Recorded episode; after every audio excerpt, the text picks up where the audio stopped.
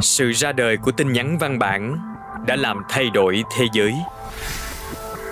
Khi hơn một tỷ người trên thế giới bắt đầu sử dụng văn bản, mọi người đã tin rằng tin nhắn văn bản sẽ bị thống trị bởi Hoa Kỳ hoặc Vương quốc Anh nơi khai sinh ra nó. Thế nhưng, tin nhắn văn bản đã xuất hiện ở nơi khó tin nhất, Đông Nam Á và đặc biệt là ở Philippines. Năm 2006, trong khi người Mỹ gửi trung bình khoảng hơn 500 tin nhắn văn bản, thì người Philippines trung bình đã gửi hơn 1.500 tin nhắn. Đất nước này đã quá nhiều đam mê với tin nhắn văn bản, đến mức tổng cộng họ gửi nhiều tin hơn cả 300 triệu người Mỹ kết hợp lại. Và Philippines đã được gọi là thủ đô tin nhắn văn bản của thế giới. Điều này cũng khiến cho ngành viễn thông trở thành một ngành kinh doanh rất sinh lời, biến thành sự độc quyền giữa công ty điện thoại đường dài Philippines hay còn gọi là BLDT Philippines Long Distance Telephone và Club Telecom. Chỉ tính riêng BLDT và Club đã có nhiều thuê bao được đăng ký hơn cả tổng dân số Thái Lan. Và ngày nay, cả hai đã ngang tài ngang sức. Nhưng điều này không phải lúc nào cũng đúng. Vào cuối những năm 2000, BLDT có hơn gấp đôi số lượng người dùng và lưu lượng tiền mặt hoạt động, với khoảng 4 lần giá trị thị trường so với Club. Và đây là câu chuyện về sự thay đổi triệt để của Club Telecom, điều sẽ định hình lại thế giới kết nối cho Philippines. Từ One Up Media, đây là đế chế podcast, tập 1 trong chuỗi 4 tập Đối thủ giải ngân hà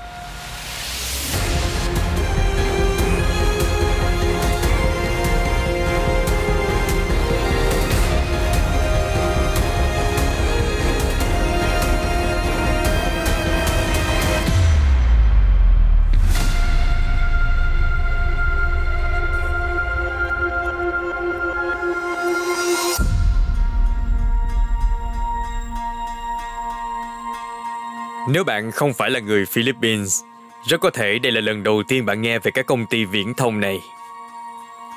Nhưng thực chất, họ có ảnh hưởng vô cùng sâu sắc trên toàn khu vực đất nước Philippines.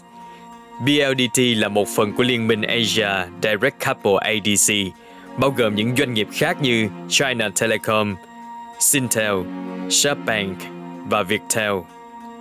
ADC là một dự án với tham vọng biến châu Á thành một trung tâm thông tin quan trọng trên toàn thế giới thông qua kết nối mạng nhanh hơn, mượt mà hơn và bền vững hơn. Ngoài việc là một liên minh hội đồng để thảo luận tập trung, ADC còn rót hàng trăm triệu đô la vào việc kết nối khu vực Đông Á và Đông Nam Á.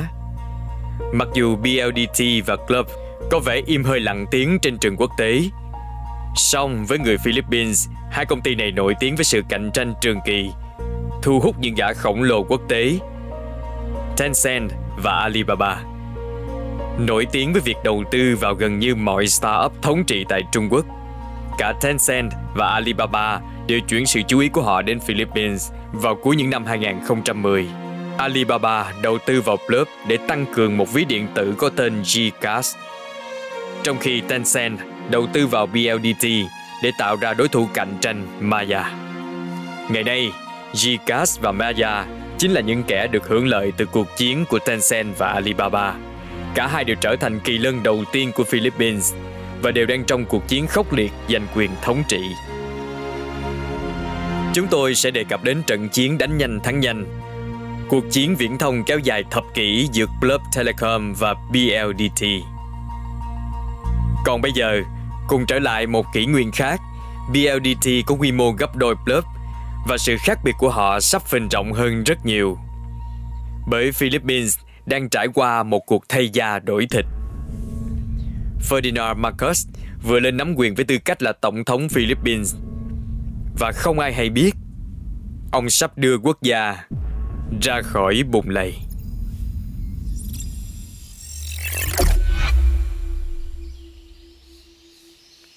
Đó là vào giữa những năm 1970, và Ramon Cojuanco đang trên đường đến cung điện Malacañang với tâm trạng lo lắng. Hồi đó, gia đình của Juanco đang sở hữu BLDT và hơn thế nữa, họ thuộc dòng dõi quý tộc. Truy nguyên từ năm 1861, họ nhanh chóng vươn lên trở thành một cường quốc buôn bán gạo. Với mỗi thế hệ, khi dòng dõi của họ bị chia cắt, một số người đạt được thành công đáng kinh ngạc, bao gồm việc thành lập ngân hàng, nhà máy đường và trong lĩnh vực chính trị. Sau đó, người Cojuanco còn tạo dựng mối quan hệ huyết thống với người Aquinos và trở thành những người có quyền lực chính trị trong nước. Đối với cá nhân Ramon, anh đã trở thành một doanh nhân và mua lại công ty viễn thông lớn nhất BLDT. Ngày đó, BLDT chưa phổ biến. Ban đầu, BLDT được thiết lập trong chiến tranh Tây Ban Nha-Mỹ, sau đó đã bị tàn phá sau Thế chiến thứ hai. Trớ trêu thay, sự tàn phá không chỉ do người Nhật gây ra, mà còn bởi người Mỹ đã phá hủy hệ thống BLDT để ngăn ngừa người Nhật sử dụng nó. Cho dù có cảm thấy hối hận hay không, thì sau chiến tranh thế giới, viện trợ của Mỹ cũng đã nhanh chóng chảy vào BLDT và xây dựng lại hệ thống của họ. Đối với Ramon, việc mua BLDT như một chiến công bởi ông đang cai trị một doanh nghiệp nước ngoài và đưa doanh nghiệp này vào sự kiểm soát của gia đình. Thế nhưng hôm nay, ông đang tự hỏi liệu sự kiểm soát này có đang dưới trướng của chính phủ hay không. Trong lòng vẫn còn nhiều thấp thỏm, ông đã quyết định gõ cửa để gặp Ferdinand Marcos, tổng thống hiện tại, người sẽ sớm trở thành nhà độc tài của Philippines. Xin mời ngồi Ramon, anh có muốn một chút whisky không? Ferdinand nói. À, cảm ơn anh, loại nào cũng được. Rất sáng suốt. Ferdinand đang rót một chai Johnny Walker màu xanh lam vào hai ly riêng biệt rồi nói. Thử nhấp một ngụm trước, tôi có một bí mật cho anh đây. Ferdinand Marcos xuất thân từ một gia đình chính trị có nguồn gốc từ đầu thế kỷ 20. Nhưng hiếm ai có thành công như ông. Ông ta rất thu hút, là một người đã nhận được hơn 33 huy chương và giải thưởng trong suốt thời gian ở quân đội. Thông qua các bài diễn thuyết của mình, ông đã thúc đẩy cả nước bằng cách công nhận sức mạnh của nhân dân, rằng bằng tay họ, họ có thể thiết lập lại số phận, không chỉ của họ, mà còn của đất nước. Miễn là họ bỏ phiếu cho ông ta. They cannot succeed without the support of the people. I am happy to see that the reaction throughout the country is favorable. I have received hundreds and hundreds of telegrams from all corners of the Philippines congratulating you and incidentally me. Giao phó số phận cho Ferdinand, người dân đã bầu ông làm tổng thống và theo hầu hết các tài liệu, ông có vẻ đã dẫn đầu một nhiệm kỳ đầu tiên thành công. Ông đã đầu tư rất nhiều vào các dự án cơ sở hạ tầng và cải thiện đáng kể tỷ lệ biết tiếng Anh ở Philippines. Thế nhưng, mọi thứ có vẻ nhanh chóng trở nên không ổn Nợ công của nhà nước đang tăng lên và nhiều dự án không tác động đến sự tiến bộ của nền kinh tế. Ngày nay, chúng ta biết rằng Ferdinand đã vay nợ dài hạn để tài trợ cho các dự án hiện tại, trong đó nhiều dự án chỉ mang tính chất thẩm mỹ. Dưới sự cai trị của Marcos, phần lớn người Philippines đang tự hỏi tại sao cuộc sống của họ lại trở nên đình trệ như vậy. Trên thực tế, chỉ có một nhóm nhỏ được hưởng lợi. Men theo dòng thời gian về nguồn gốc, các thành viên của nhóm này sẽ có một điểm chung, họ từng biết Marcos tại một thời điểm nào đó và bao gồm cả một số gia đình của Juanco đã tích lũy phiếu bầu cho anh ta ở thành phố Taklak. Điều này đưa chúng ta trở lại cung điện Malankanyan, nơi Ramon có lẽ đang mừng thầm vì đang đứng về phía gia đình mình. Mùi của whisky đã tiến thẳng một cách mạnh mẽ đánh vào khứu giác của Ramon, nhưng không mạnh bằng câu hỏi của Ferdinand.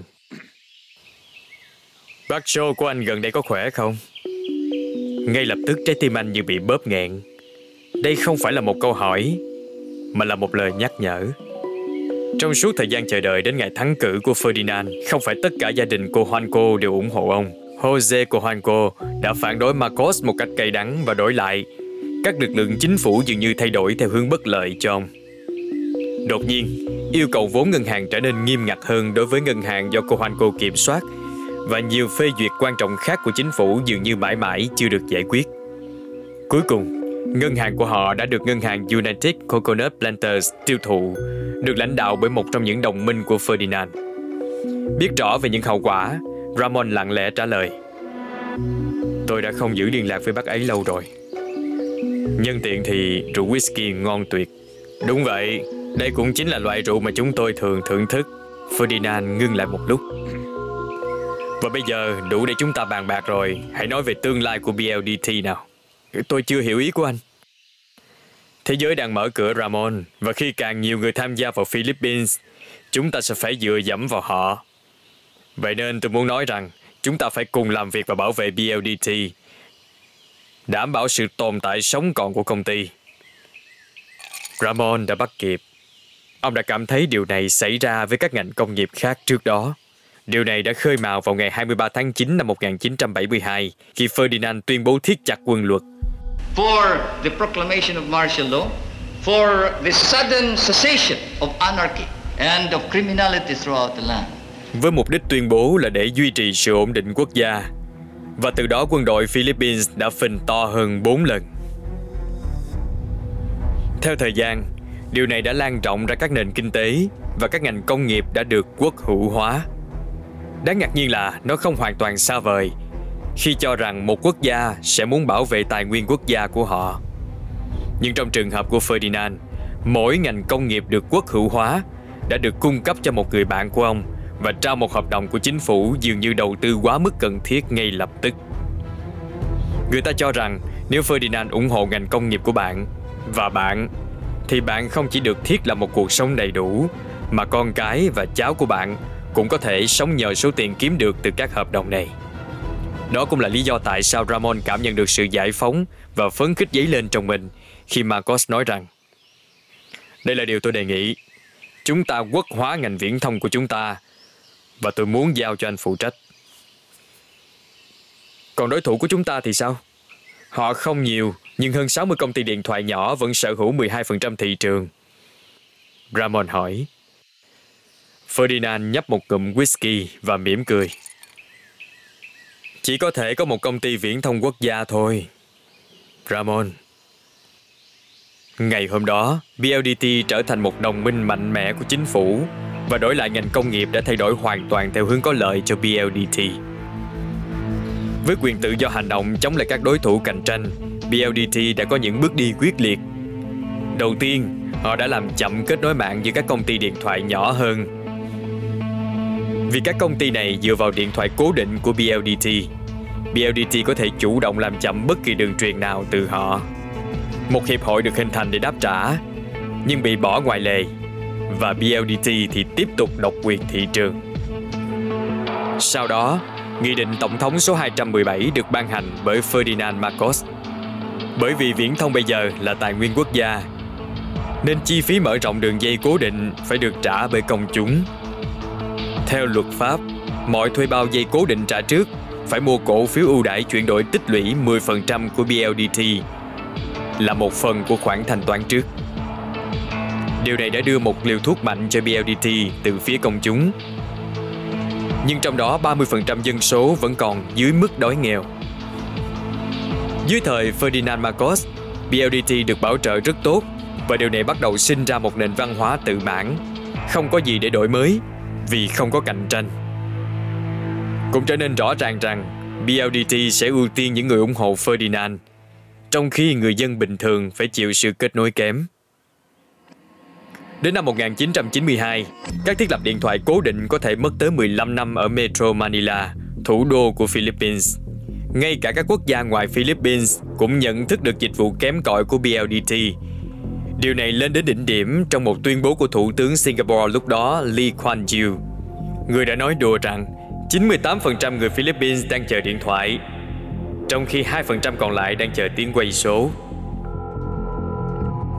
Thời đại của Ferdinand Marcos kéo dài hơn 20 năm, từ năm 1965 đến năm 1986. Trong thời gian đó, Philippines đã trải qua một sự phân chia giai cấp giàu nghèo tài sản lớn nhất trong lịch sử. Tầng lớp tinh hoa ưu tú của Ferdinand trở nên giàu có tới nỗi họ được gọi là Rolex 12 và đã xây dựng nên một vực thẳm không thể vượt qua. Cuối cùng, một số người sẽ đa dạng hóa và phân phối tài sản cho thế hệ sau của họ hoặc bạn bè của họ và đó là lý do tại sao sự chênh lệch tài chính tương tự vẫn tiếp diễn cho đến ngày nay. Để minh chứng, chính tỷ phú giàu nhất Philippines có nhiều của cải hơn nửa dưới của dân số Philippines. Nói cách khác, chính tỷ phú này giàu hơn 55 triệu người Philippines. BLDT đã được hưởng lợi rất nhiều từ sự ủng hộ của chính phủ và trở thành công ty viễn thông lớn nhất của Philippines. trở thành đối thủ mà nhiều người nghĩ rằng đây là một đối thủ nằm ở giải ngân hà.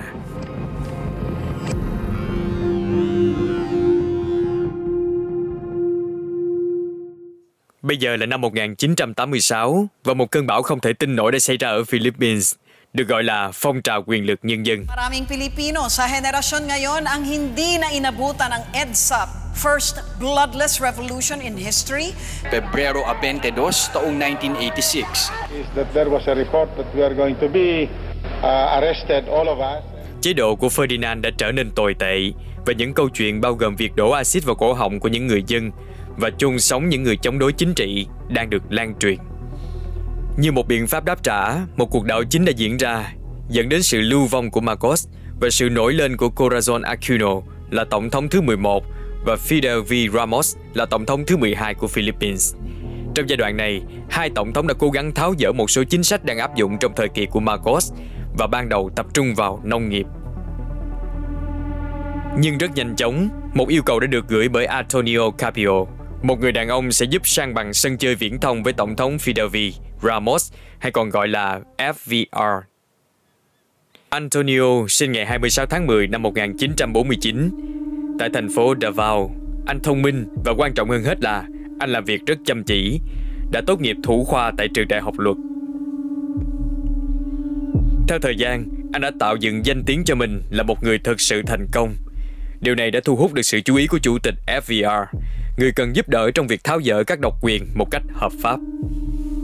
Tại thời điểm này, BLDT đã kiểm soát 92% tất cả các đường dây điện thoại trên toàn quốc và đã sống sót qua những nỗ lực của Tổng thống trước đó, Akio. Họ tìm cách đạt được sự thách thức tương tự đối với chính quyền của FVR. Trong văn phòng của Tổng thống, Antonio trình bày lý lẽ của mình cho đội ngũ của FVR. Tôi đề xuất một sắc lệnh hành pháp phải được Tổng thống ủy quyền.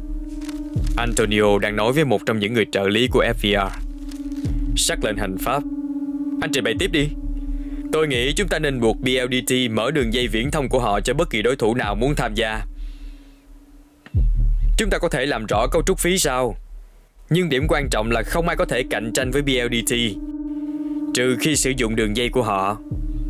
Điều này sẽ giúp chúng ta bắt đầu mở cửa nền kinh tế. Người trợ lý của FVR đang cảm thấy thận trọng. Đây không phải là một yêu cầu đơn giản. Một sắc lệnh hành pháp thực tế là luật bắt buộc cho BLDT và gia đình cô Hanko thì đã ủng hộ FVR lên chức vụ tổng thống. Từ ánh mắt, Antonio có thể thấy rằng người trợ lý của FVR đang xem xét các hậu quả. Tôi biết rằng gia đình cô Hanko đã giúp tổng thống chúng ta. Tôi chỉ đề xuất điều tôi cho là đúng cho nền kinh tế. Dân, chúng tôi hiểu rồi. Suy cho cùng thì đó chính là lý do mà Tổng thống FVR đã gọi anh tới. Được rồi, Tôi sẽ nói cho anh biết, chúng ta sẽ tìm cách. Tôi đồng ý rằng nền kinh tế là trên hết. Ngày hôm đó, Antonio rời văn phòng với tâm trạng hoang mang, không chắc chắn rằng sắc lệnh hành pháp mà nấy cần thiết có được thông qua hay không. Sau đó điện thoại của anh vang lên.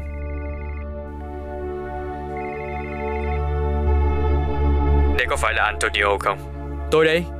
Antonio Capio. Đúng, là Antonio Capio.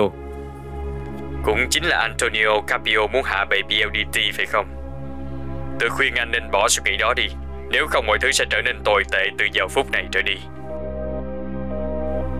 Cuộc điện thoại vô danh Nhưng BLDT đã nghe về đề xuất của Antonio.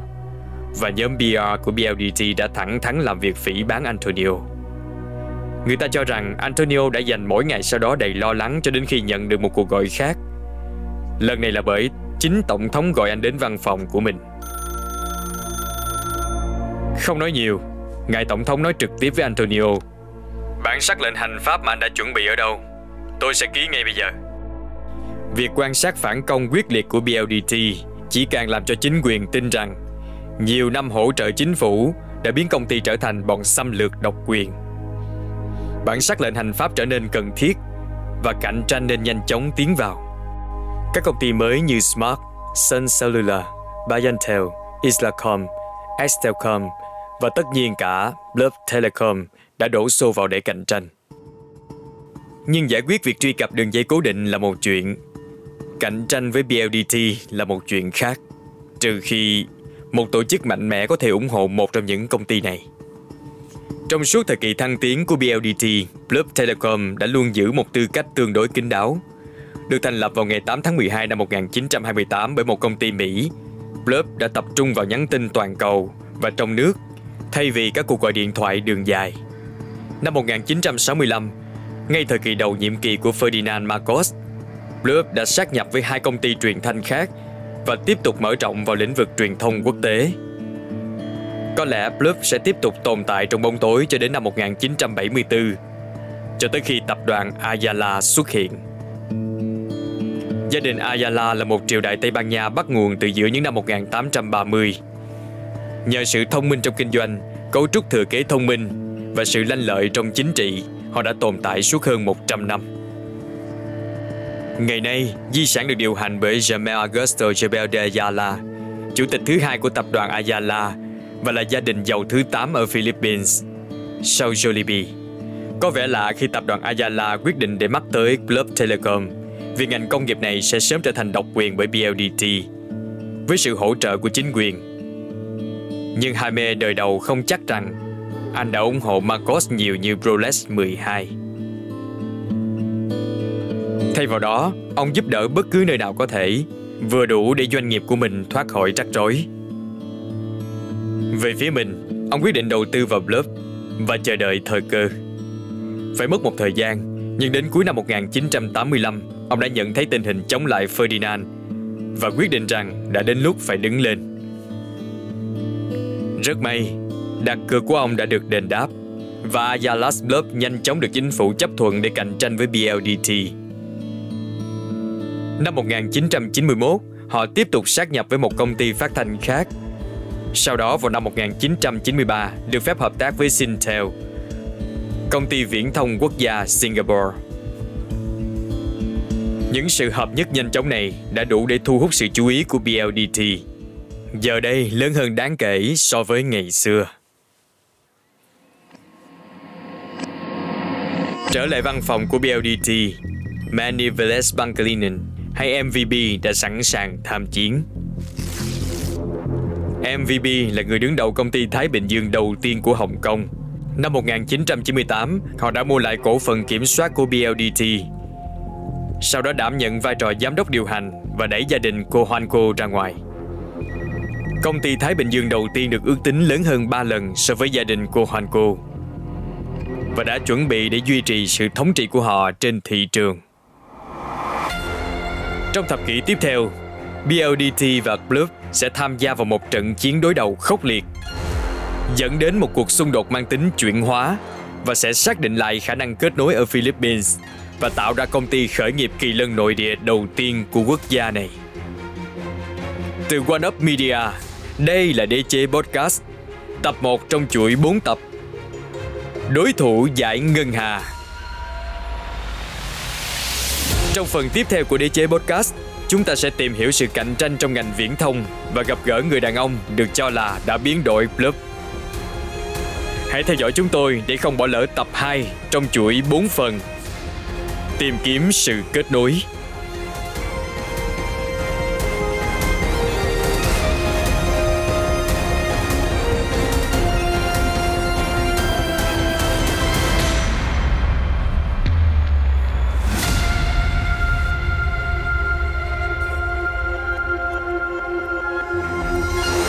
Đế chế Podcast là một sản phẩm độc quyền của OneUp Media, được sản xuất và viết bởi Quan Chin, chỉnh sửa và nghiên cứu quốc tế bởi Minh Thảo, kỹ thuật bổ sung bởi Ashley, trải nghiệm âm thanh do Ethan Sam và Nguyễn Thành thực hiện và trình bày bởi Đặng Khuyết. Trong bản podcast có các màn tái hiện và kịch bản của chúng tôi. Có thể tại thời điểm đó nhân vật có những suy nghĩ, cảm nhận và lời nói khác, song nội dung được dựa trên nghiên cứu sự kiện có thật. Cảm ơn bạn đã lắng nghe.